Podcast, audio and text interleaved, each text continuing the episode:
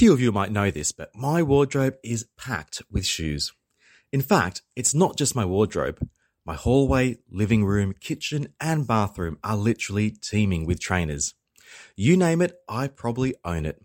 So can you imagine how excited I was during lockdown that I could still get my trainer fix and the shopping experience I love without leaving the house? That's thanks to the power of augmented reality on Snapchat.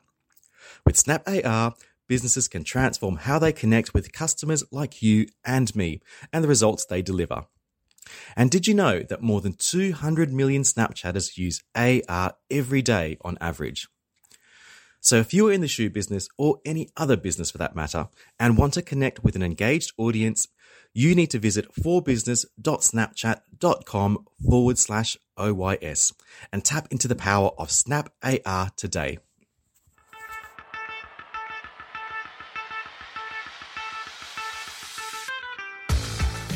Hello, I'm Arvind Hickman, and welcome to the Campaign Podcast. After nearly two years of COVID lockdown, the media industry has finally come together in one room to celebrate the Media Week Awards. It was Campaign's first live event for a long time, and today we'll take a look at some of the winners from the evening and how the event transpired. We will also review ads from Barclaycard, Burberry, Channel 4, and the government and whether Adland should look outside of London to plug an alarming talent shortage.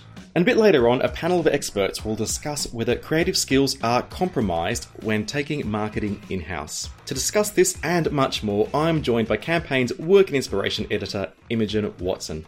Imogen, this was our first Campaign Awards event and the first for the industry in nearly two years. How did you find it? Felt very triumphant.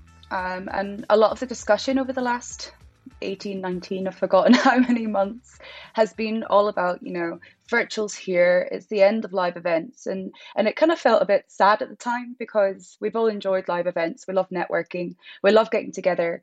And it was a sure sign that we do need these big events. Um, and there's nothing better than having all these competing agencies all in one room.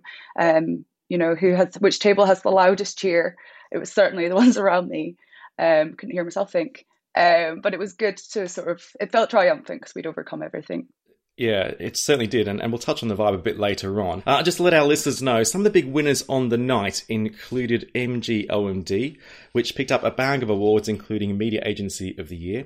Um, its stablemate PhD also won a bunch, including the Grand Prix Award. ITV won several, and Rob Pierre from Jellyfish won Media Leader of the Year. Uh, Channel 4 won Sales Team of the Year, Lad Bible won the Media Brand, and a special congrats to our rising stars, Cassandra McDonald from Vivo and Andy Ankra from Merkle. Uh, check out our website for the full list of winners. Now, Imogen, it was really cool because I got to sit next to Jenny Biggam from the Seven Stars and Natalie Bell from MGOMD. And, you know, it was quite interesting as the night transpired. She kept collecting all of this silverware.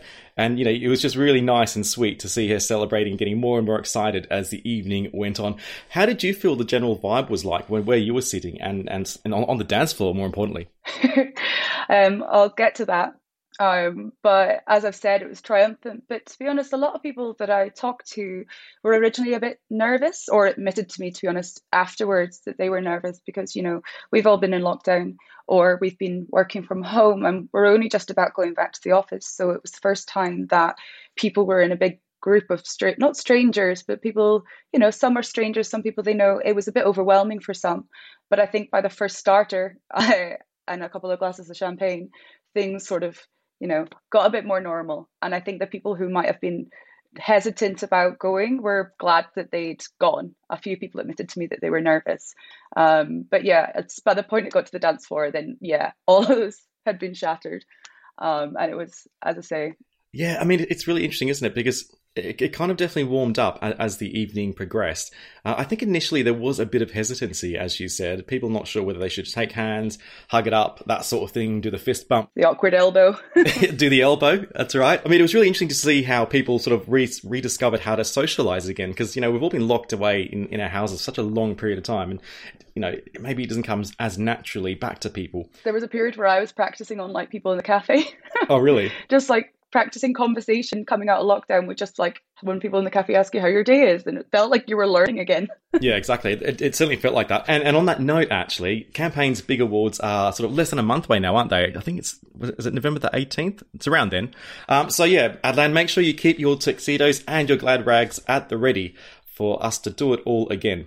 Now, Imogen, when I was at the event, I had a discussion with an agency boss about one of the biggest issues facing Adland, and that is talent churn. Now, I've heard figures from the, the industry averages around 35% churn at the moment. Uh, usually it's closer to 25%. Uh, now, there are a lot of reasons uh, why churn is so high. Talent leaving the industry altogether after a very challenging lockdown period where there was a lot of burnout. You know, you've got other um, businesses outside of the industry, tech firms, for example, hiring the best and brightest, and so on.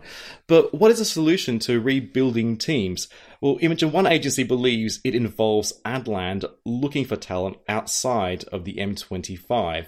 Um, our colleague Shauna wrote a great piece about what one agency, VCCP, is doing. Can you give us a bit of a rundown? Yeah, so Stoke was once a jewel in our industrial history, uh, but in recent years it's laying off the beaten track. But VCCP is bringing it back into focus uh, with an academy scheme uh, that will do exactly that. Um, and you know, outside of London, Leeds and Manchester are generally the go-to hubs, um, and Stoke is frequently ignored. So, through the apprenticeship scheme, they plan to create over 500 opportunities over the next year by connecting with three local um, sixth form colleges. Um, and in a sense, they're leading a rebellion as such against the London centric ad industry and proving, to be honest, that there's talent outside of the city. What makes this initiative so unique? Is it the fact that it is Stoke that they're going to, which is, you know, quite an unusual place? Yeah, there's more unusual places than Stoke. I, I, just want to clarify it's just an unusual place for, for advertising agencies to, to look for talent. And that's why it's so unique. You know, um, one way of tackling the talent crunch is to get people to consider a career in advertising. Um, and often, even with funding, you know, these London apprenticeship schemes are kind of impossible for anyone who doesn't have any support. Um, and in Shauna's piece, um, the ECD, um, Jim Thornton, he describes London as a barrier. And he, it came out of a conversation he had with Michael Lee, uh, the chief strategy uh, director, as they tried to figure out why the talent pool was um, repeatedly shrinking. By creating this opportunity in Stoke, you know, it's highlighting that there's talent outside of London and it's readily available. So if if a big agency like VCCP can take interest in Stoke and not sit around and wait for talent to come to them, then you know this sort of set a precedent for similar ac- academies to to look at places off the beaten, unusual places off the beaten unbeaten track. Sure. And if new recruits can deliver on a cold, rainy night in Stoke, surely that's a real positive for the industry. I mean, the pandemic's taken up a lot of things. Um, one thing that I've sort of, well, I guess we all saw coming was this mass exodus out of London as flexible and remote working, um, you know, increases, um, and it's made us realise that you know there is more to it, and there's amazing creative hubs from the north of Scotland to Land's End. So if new Adlanders can do it on a cold rainy night in Stoke, they can do it on a cold rainy night in Liverpool, Glasgow, Bournemouth, I mean, I could go on, but we've got a very limited podcast time, so you get my point. Sure, and just to explain to our listeners what we're referring to by cold rainy night, it's it's quite a, a sort of well trodden uh, football um, saying about foreigners who, you know, if they can d- play or perform on a cold rainy night in Stoke, then they can pretty much do it anywhere because footballers do not play on cold and rainy nights outside of Stoke, apparently. Anyway, um, look, a lot of talk about diversity is often framed around things like gender and race, um, you know, but a lot less is talked about when it comes to class and background. Do you think the industry would benefit by expanding the talent net wider, um, such as where people are from? You know, you're from Wrexham, for example. Should Adland go to Wrexham to find talent? I mean, a lot of people go to, to Wrexham at the minute. No, it's the first time in my life that I've seen North Wales actually be in the spotlight, thanks to I'm a Celebrity and Ryan Reynolds. But I spent majority of my lockdown in Wales, and I encountered my own ignorance because you know I have lived in London for years, and I assume that that's where all things go on. And I was amazed to see a whole host of you know creative industries and, and businesses and whatnot along the coast. So you know, as you say, yeah, you're correct. Diversity you know, often overlooks class and background. Um, and you know, the more the agencies look outside their London comfort zones, um, the more they'll recognise that the UK has a lot more to offer, and their work will improve. That will resonate more with people. You know, it's hard to see the real person if you're up in your ivory tower. It's a really good point, and I, I, think diversity of thinking is something that's often overlooked. And if you think about consumers, they're all over the country, aren't they? So it, it certainly makes sense for there to be a much better mix of people from different places. And it's really positive that VCCP have, have realized this and they're going there, and hopefully others in the industry will follow suit. And I guess one thing about COVID as well, it's kind of illustrated that you can do a lot of things in this industry remotely. There really isn't, you know, excuses anymore where people have to be based, you know, in London or, or, or wherever it is. So yeah, hopefully, hopefully this is a sign of things to come.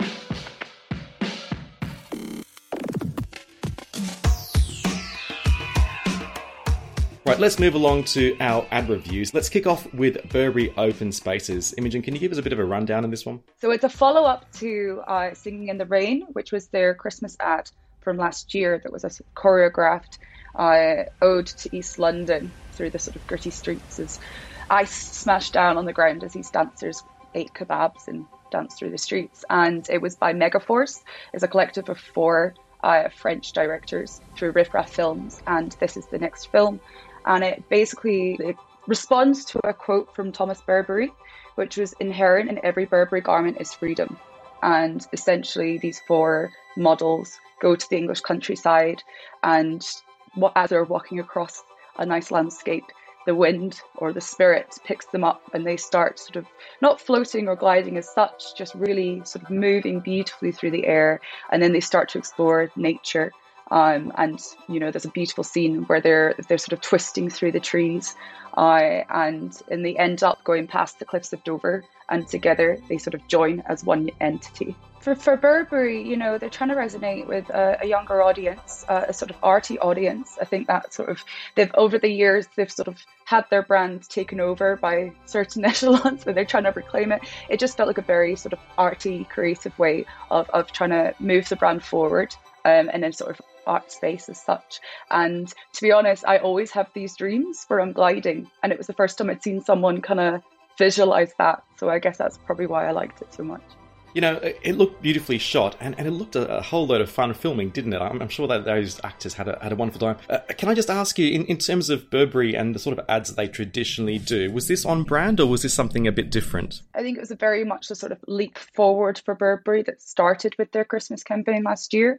uh, but it felt like a very fresh. It's on brand, but it felt like a sort of you know progression from from where they were before, and it feels that it's you know the last one was so like lauded and again this one has been widely shared and everyone's reacting very positively to it. So you can sort of feel that they're trying to um you know connect with this sort of younger more arty creative audience. Okay. Let's move along to our next ad uh, which was one for barclaycard. Imogen can you give us a bit of a description of this ad? Okay so uh, describing this ad basically it's uh, you know grace jones who does what's not to love and essentially, you know, Barclaycard moved into the buy now, pay later market back in April. Um, and it's basically an ad that, in a sense, you know, takes a bit of a piss out of other, you know, fintech, modern uh, buy now, pay later brands. Um, the fact that, you know, they're all uber cool and they're trying to move into the space as a traditional bank. And it's got Grace Jones uh, going around. There's a sort of like everyone in the in the in the ad are trying very, very cool to be cool. There's a scene where basically, uh, and I think this is a nod to Klarna, there is a, a, a sort of funky cowboy that's trying to buy something with a triangular credit card that says cool credit with K's on it. And she's like, no. and essentially the whole message is, you know, I don't want my brand, uh, my bank to be cool. I want it to be protected. I want to have all these things that come with, you know, being part of a traditional bank. Why does everything have to be cool these days? Cool hair, cool pets. Even the way we pay needs to be cool. I don't just want my payment solution to be cool. I want protection on purchases, help building my credit score, and rewards. Yeah, I have to say that I really love this ad. It was a bit of a light dig at that whole, you know, cool new kids on the block. Um, type of ad you see from from these new players in the buy now pay later sector. And i think it's also clever as well because there is new regulation some would argue very overdue regulation uh, coming to this sector. So they've sort of created something that that's memorable that sort of pokes fun at new rivals while reassuring its customers at the same time that it's cool to be traditional and safe uh, when it comes to, to, to banking so yeah, really enjoyed that one. Uh, let's move along to the Channel Four one, um, which is another sort of parody ad, if you like. Uh, takes a bit of a dig at Shell. Can you give us a, a brief rundown on this one? I mean, I love parody ads. Who doesn't? I honestly think hu- humor in advertising is one of the most effective ways that you can get your message across. And Joe Lycett, you might remember him from when he walked off uh, the TV in in anger over um, being called out about his plastic use as a as a stunt, essentially, to make people think more about sustainability and the plastics they use. And I think he managed to actually lobby, um, I forget the yogurt brand, apologies, but um, lobby them to change their plastic, essentially. This is a parody um, and the run up to obviously COP26, where everyone is sort of considering more their sort of carbon footprint as such. And um, he's taken a parody of your typical oil high carbon brands who love to put out advertising that try to paint a picture that they're a lot greener than they are. And in the spot, he is essentially acting as uh, the chief exec of, of Shell. Um, and as he speaks, it's you have to make sure you're not eating any food or that you have a strong stomach when you watch the ad as a pre-warning. Um, I didn't have that pre-warning, but uh, essentially, as he speaks, um, bits of poo start to come out of his mouth because he's talking shit. uh, it's just progressively more and more shit comes out. We have set out clear plans on how we are going to reduce our absolute emissions by 2030. I'm sorry, I have shut out of my mouth. Where was I? Oh, yes. Because we care about our planet, Shell won't invest in any new oil fields and will cancel our membership of any groups that lobby against climate change policy.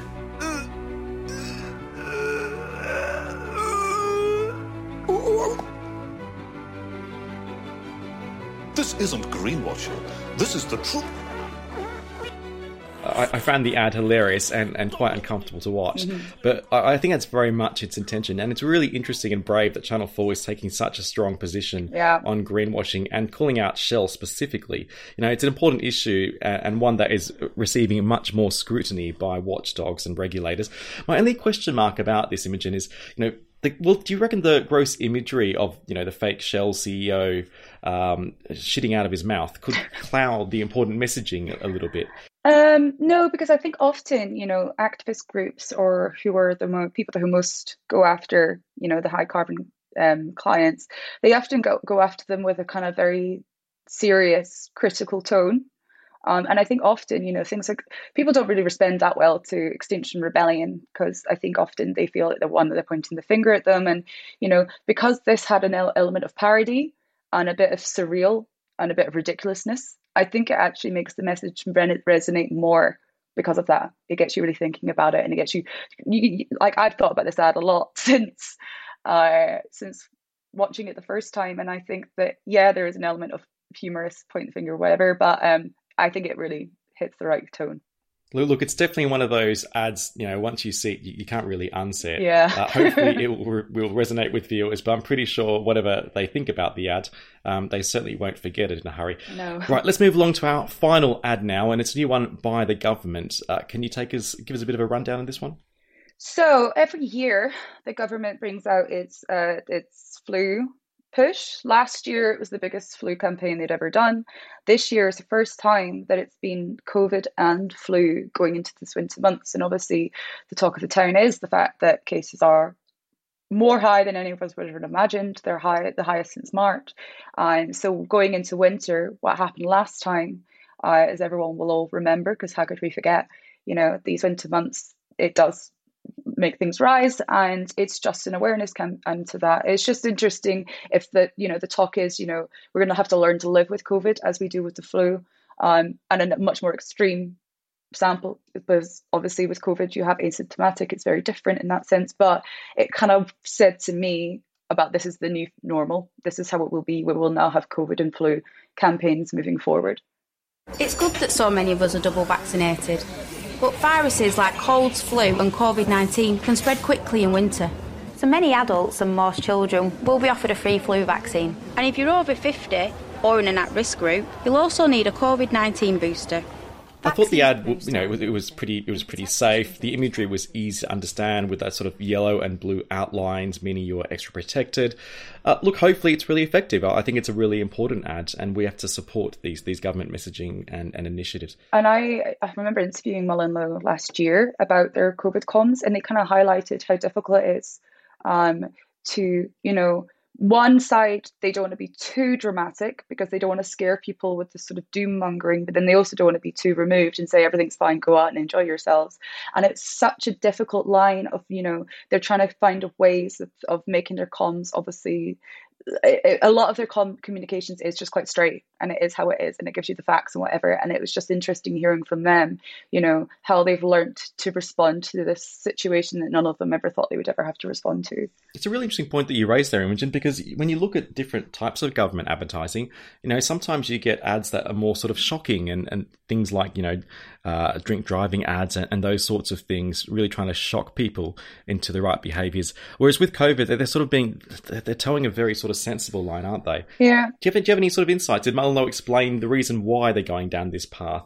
Because to be honest, it was trial and error. So like they did certain ones that were a bit more removed, and they did one that was all the breathing, and it was actually people with COVID, and then that caused lots of complaints. And you know, it's one of those things where they're just constantly toeing the line because you've got people coming from both ends um, who are so it's just been kind of you know it's interesting they set up their own little like uh, unit in government as soon as like things started getting really serious and they worked from there which meant they worked very closely with the government throughout the whole year um, just to sort of it was kind of like described as a war room uh, where they had their collective it wasn't just MullenLowe it was 23 red freud's all together as one and it was basically just trying to keep their ear to the ground to understand, you know, what people are going through, what they're wanting, and also, you know, having the right advice and the right, you know, a lot of their ads were criticized, you know, the the tagline that everyone just took the piss out of.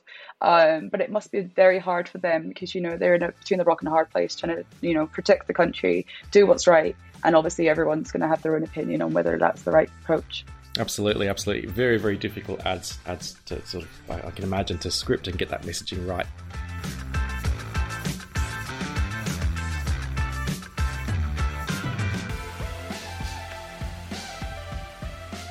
And up next is a panel discussion. At Campaign's In Housing Summit, a panel of senior marketers discuss the thorny issue of whether creative skills are compromised when taking marketing in house. The panel also discuss whether the in house operations of brands can conjure up the same magic of a traditional agency client setup. It was quite a feisty session, and today we have an edited version of the discussion. It was chaired by Campaign Deputy Editor Gemma Charles. Here are the highlights.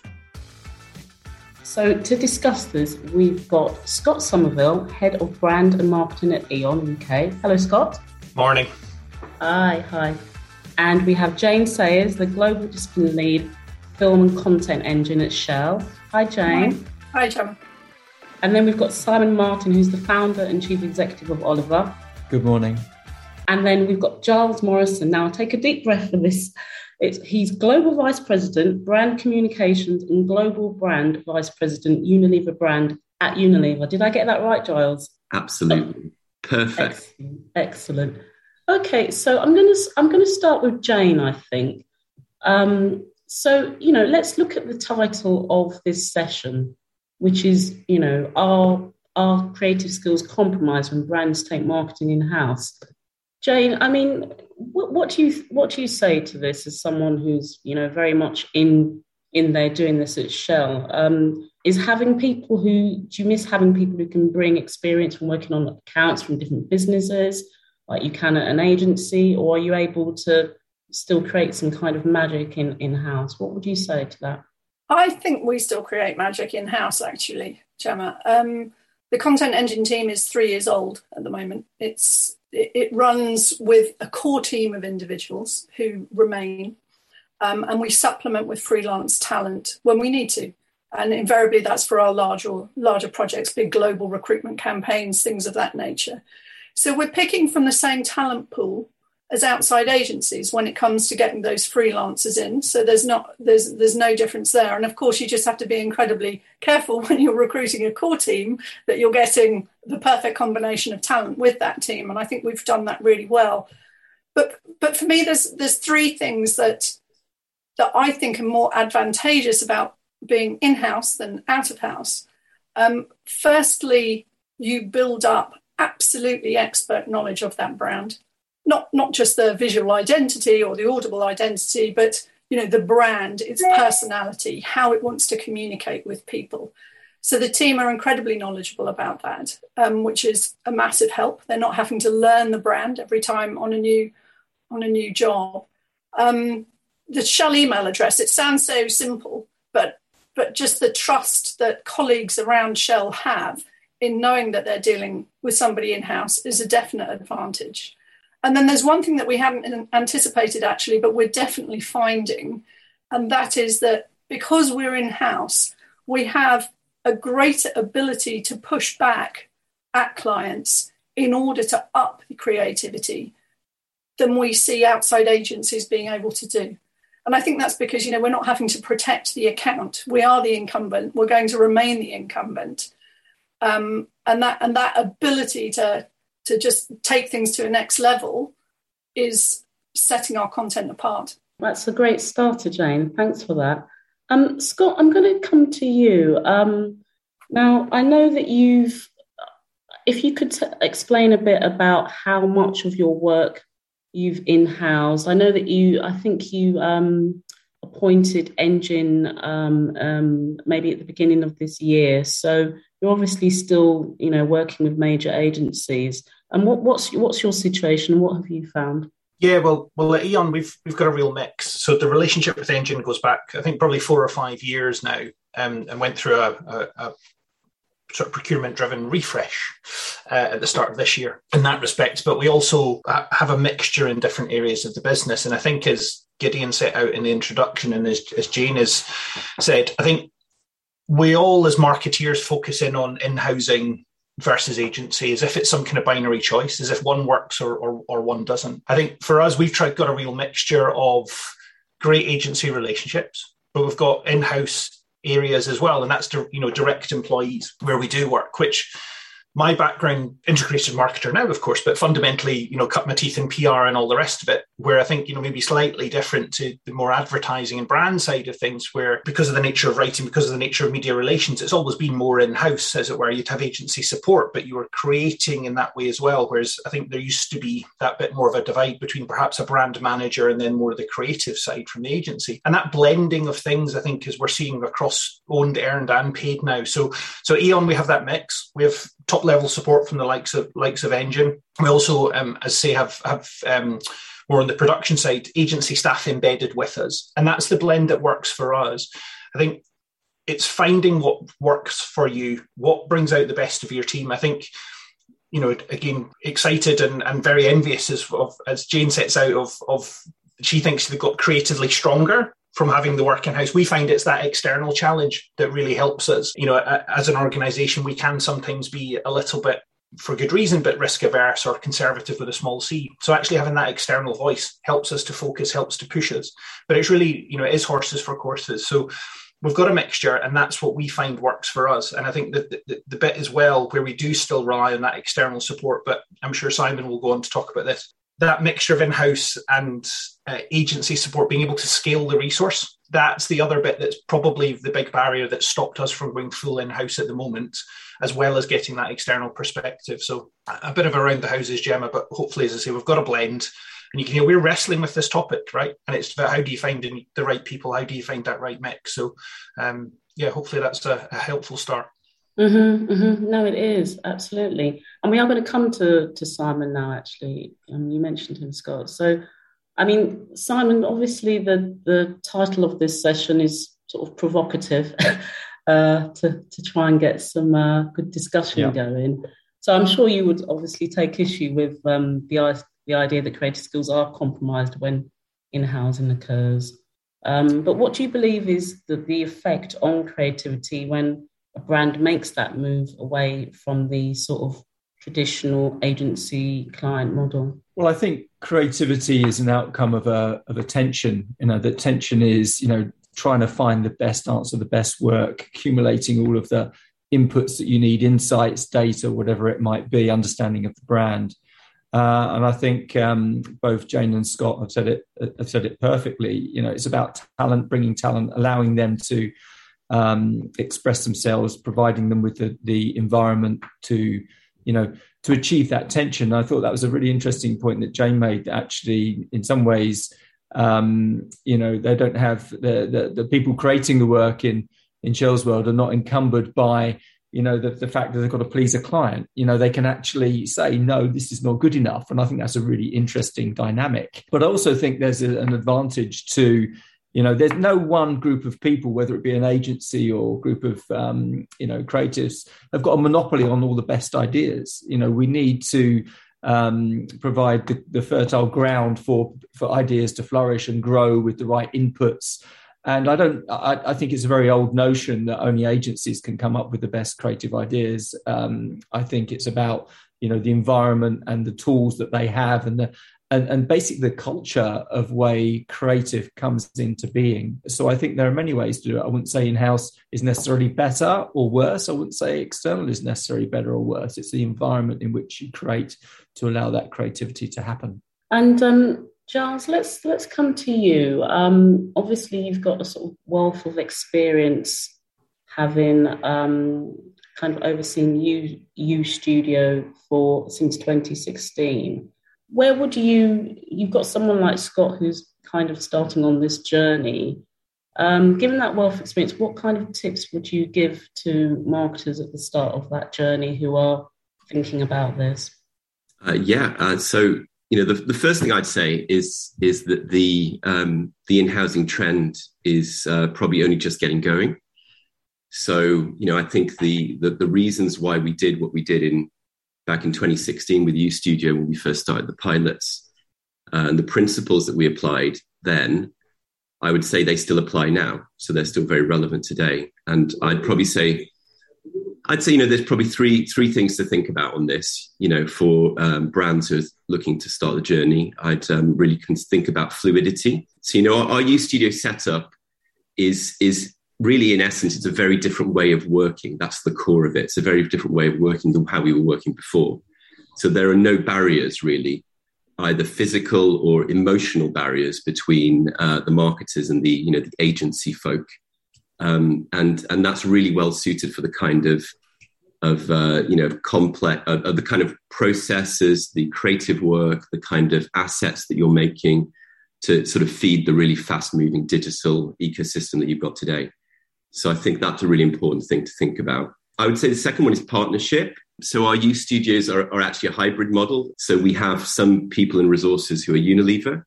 We have some people and resources who are from Oliver. Um, and I think that gives both parties, uh, you know, skin in the game.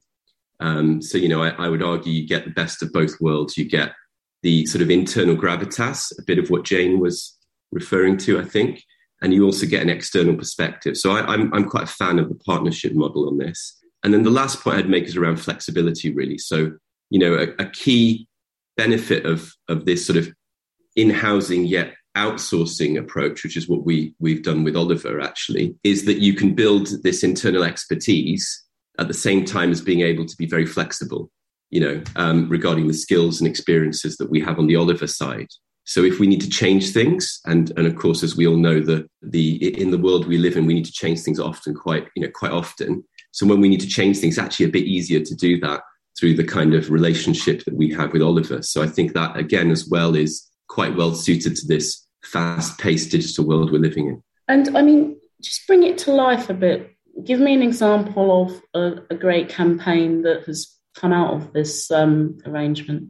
Um, well, it's, it's, a it's a difficult one to answer. Um, first of all, because we, uh, you know, and, and I'm just going to a big plug to my team and to the Oliver guys. We we in 2020 we got 48 nominations and 21 external awards and I think we were also the the, the most awarded UK in-house agency of the you know uh, of the year, uh, and of course we also were global agency of the year uh, for in-housing.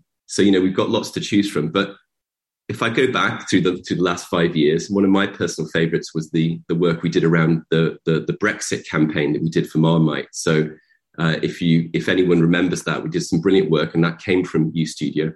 Uh, and and of course, what it did was take the the very divisive uh, discussions that were going on around, Bre- around Brexit and then bring it down to what Marmite knows about, which is actually about breakfast. Uh, and uh, and you know personally, I love it. Of course, you you might hate it, but then that's Marmite for you, I guess. Indeed, indeed. Um, so we've had a few questions already, so um, I'm going to go to them and try and get through them as much as possible. Um, right, I'll go to the first one, which was um, Jane. This is to you actually. It's it's somebody's asked um, what kind of work is Shell doing in house. And perhaps when you answer that, Jane, maybe you could give an example of um, one of your the favourite campaigns that perhaps you, that you've created. Sure. So we we have very much a hybrid model. The content engine team does about 40% of the film work that's coming out of Shell, and that's just film work. But we sit within a larger creative department at Shell that at the moment predominantly uses external agencies for design, photography, and other creative disciplines. The content engine team would ordinarily take care of the kind of prestigious film assets. So um, it was Shell Strategy Day in February this year, and the content engine team made all the content for that that um, went out across social media. Um, they were in control of a very large global recruitment campaign a couple of years ago. We were just about to go into phase two of that when lockdown happened and everything changed. Um, so that will come around again next year now, I think. Um, that was called The Future Yours to Make. Um, vast numbers of assets, you know, a big global campaign. And that was an example where we brought in some freelance talent to supplement the core team in order to in order to grow it. We do internal content occasionally with the content engine team, but predominantly their work is external facing and, and, and broadcast across social media platforms globally. Okay, thanks for that, Jane. Um, right, we've got another question here. Have the panelists proved that the creative output in house is equal in effectiveness? I mean, it doesn't say equal to what, but I presume that's um, or are an external uh, agency, I suppose. Uh, who would like to take that? Um, Scott, have you done any work in that area? I'm sure we're, we're fairly typical. I think of, any campaign with, with any pot of investment behind it. We're looking at, you know, standard things across effectiveness and messaging and how consumers have responded. And I think regardless of where it's been produced and what channel, you know, that's what, you know, ultimately it's, I suppose, a likability, right? You know, so those same measurements for our in-house work is used to justify the same external investment we'd make with what with, with the likes of Engine or, or one of our other partners. And I think that's the key to all of this as well, is making sure that, you know, just because something's in-house it, you know, it doesn't mean that it's not got a cost attached, does it? It doesn't mean that it's not part of your budget. And again, that's you know, for those of us working in in large organisations, there's always that part of ultimately being a central service as well. So, you know, there's the creative side, of course, of in-housing, but it's again justifying, you know, as a pound internally spent, at least the same as a pound externally, and then looking at the service you provide there. So, mixture of effectiveness, got to make sure we, we track the financial side of it as well. And I think when I look across either work we've done or indeed um, work by other organisations, it's the same test, isn't it? You know, a, a, good creative is is a campaign that works well, and it doesn't matter where it's done. I think where I've seen in the past and experienced myself and made mistakes around in housing in the past, and indeed with agencies, you know, when when pitches go wrong ultimately and all the rest of it, it's about making sure you are starting, you're putting creative at the heart, you know, of the work you're doing. I think where I've seen it go wrong is where you start to get led, I guess, you know, by the investment case or the costs. So you're looking at doing something to save money. And I think that's been interesting for me over the last 18 months, especially during the pandemic, with so many organizations looking to trim back, looking to, to take a pause. Is, you know, should we in house because it saves money? You know, and I, you know, truthfully, I hear that around our place as well, right? What's the balance? But uh, again, the question points to the heart of the matter, doesn't it? You've got to make sure your campaigns resonate. You've got to make sure that works. So for me, I think you know, it's it's always testing, always checking. One or the other isn't better, a good campaign is a good campaign, but you've got to, as we keep saying, I think on, on all of us speaking, it's the right people, it's the right perspectives, and that's what leads to good work. And you should never compromise in that creativity because ultimately that cash you'll save, that you know slightly faster way of working, whatever. If the campaign's a dud at the end of the day, those two things are going in the bin. So that's got to always be at the heart of this. So the creative possibilities of in-housing or agency work have always got to be right at the top of the order, I think. Mm-hmm, mm-hmm. Here's one directly to Simon. It says, um, Simon, what would you say is number one is the number one success factor in the in-house setup?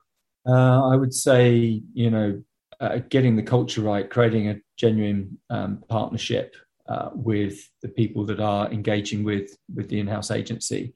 I think that um, really understanding the the, the as, as uh, Jane was saying earlier, the culture of the business and ensuring that you know the teams that we're deploying have all of the right tools and the right environment which to work, but also there is a sharing of, of culture. You want them to have a their own creative um, you know freedom and ability to you know really stretch the boundaries and do brilliant work. But similarly you want them to be feeling really part of the culture and and really in one with partnership with the uh, with the internal clients that are that are you know consuming their service. Um, so for me it is about culture. I think the most sustainable advantage of any business actually is the culture that you have. But i think building an in-house agency with the right culture and the right alignment of goals and ambitions with the um, with the, the, client organization effectively is is absolutely crucial. Mm-hmm. Okay.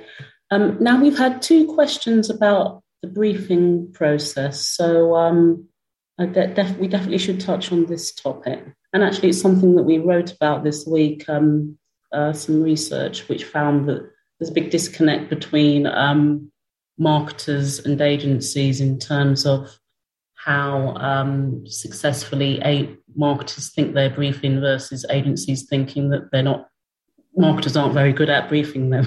So um, there's this big sort of perception gap there. So I, I, don't know if these questions might maybe they've seen this this research i don't know. But the two questions which i guess we can sort of take together one of them is how are you briefing your in-house studios? And then the other one is a panel, a panel member organisation still briefing in the same way. Giles, does that sound like one you can comment on? Yeah, of course. So we, uh, you know, the honest answer is that we brief in lots of different ways when it comes to UStudio. So when you think about it, well, it, it's a spectrum really. So when you look at, um, if you need to do something very, very quick, like super quick, you, you know, given that also we have these UStudios sat amongst our marketers, you can literally have a situation where someone comes up to someone's desk and briefs them over their shoulder yeah about something they need that is super quick. Let's say you need to be just making a very little little tweak to a particular asset. You know that that's the kind of fluidity that i was talking about before so you can move things on quickly. That's still a briefing of one kind. And then of course you have stuff that is maybe a little bit more you know that is um, that requires more resources and more and more planning but is um, you know, still one of those ones where you, you just want to just do this thing, and they can be quite straightforward briefs as well. And then, of course, you have you go all the way up the spectrum. You get to the much more strategic briefs, which are much more akin, of course, to the the kind of briefing you would be doing with one of your, you know, maybe one of your external agency partners on a on a more strategic, um, you know, project. And you know, so do I think that? Uh, clients and agencies both think that they are good at writing briefs. They probably both do. Uh, having worked both agency and client side, look, I, I think in the end, it, you can write as many different brief templates as you want, and uh, I've written many in my in my career, given what I do. You know, the templates are only as good as what people you know put in them. So really, you know, the only bit of advice I could give is take some time when you're doing something more strategic. Take some time about thinking about what you put into that brief actually, you know, it's, it's like that old saying, which is, you know, I'd have written you a, I'd, I'd have written you a shorter letter if I'd had the time. And, you know, that, that is what a, a brief is like, you know, and I think actually some of the best client briefs are often one liners, actually, the best strategic ones. So we get a whole mixture in in-house agencies. Um, and I think, I guess where I come back to on, on answering your question is, is that's the point. We don't want it to be quite so formal a process all of the time because a lot of the stuff that you're doing is so quick turnaround that you've got to you've got to move, move, move. I hope that helps. Yeah, no, that is helpful. I'm sure. Um, okay, got another question here. I, am going to ask this one because it does um, bring in the sort of creativity uh, question, which um, is obviously part of this panel. Um, so, someone said, from your experience, um, how do you continue to firewall the creative side to an in house agency? Some of the allure of agencies is the magic that happens behind the curtain. Utilizing account managers to keep brand managers at a distance. This is inherently hard in house. Do you have any advice? Simon, shall I come to you on that? What's your view there? Sure. I think building on Giles's point, you know, the fluidity, the ability for people to work in partnership and collaborate is really important. Now, we have processes that, you know, we've defined over 17 years that really uh, enable the flow of work to happen. But what we are not prescriptive about is, you know, how certain things absolutely have to happen. Because if you do that, you just inhibit people from um, from working together. So I think that creatively, the best work happens when when people do collaborate, and there is no reason why.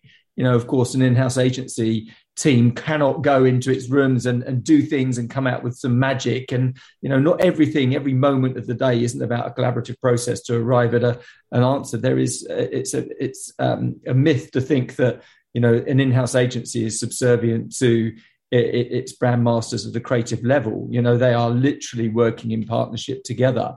And I think that you know there's still wonderful opportunities for creative teams to to go and do their thing and to, to you know get get right into the um, uh, the creative process and and come up with amazing work. And we want them to challenge the client. We want them to come up with things that are are scary for the client you know, and then come out. But it does it doesn't mean that we have to inhibit the creative process just because they're a, uh, an in-house agency. And the way our model works also is we have multiple layers. So we have people that are not just on site or in-house. We have teams that are uh, in our own offices throughout the world, coming in and out of the client's world as and when necessary. So we actually have the opportunity for creatives to really flourish and grow in whatever environment is right for them. But I absolutely uh, disagree with the, the myth that, that you know there is any reduction in tension or opportunity or uh, or, or creatives aren't autonomous to at least come up with ideas. You know, what actually might be published in the outside world, you know, always is a function of, um, you know, agreement with the client. But fundamentally, to, to arrive at that point of a wonderful idea, you can still do it just as well in house as you can do in any other uh, environment you're operating in. Yeah, I'd quite like to add to that. I honestly, I think that's a really old school view uh, of whoever, uh, of the, the way that question was put you know, look at other creative industries. They they don't operate um, with uh, you know a pair of people sitting off in a dark room somewhere. Look at film industry, TV industry, everything that goes on in the internet. A lot of it is done through collaboration, and to be honest, you know, just through um, you know, and I, I think as was said earlier, an idea can come from anywhere. So we uh, having said that, if that's what people want to do in our in-house agency, then they can go and do it. Um, so it, please don't think that what people do in UStudio is just go to loads of workshops. That's not at all the case. Mm. Um, it's not collaborative in that. In it's not it's not sort of uber collaborative in that sense. We still have um, you know the creative teams who who go off and, and do their own thing whenever they want to. But I I think that you just people just need to get used to this idea of it being much more fluid than maybe it used to be in the past. And quite honestly, actually, that's the way that all of the the big external agencies work too in many ways. So, you know, I, I in my role look after the relationship with all of our big uh, external agency partners too. And um, they would also sit here and say that that was an old school point of view. Great. We've ended on uh, something a bit provocative there. So that's great. Uh, that was a really good panel. So it just leaves me to thank Scott, Jane, Simon, and Giles.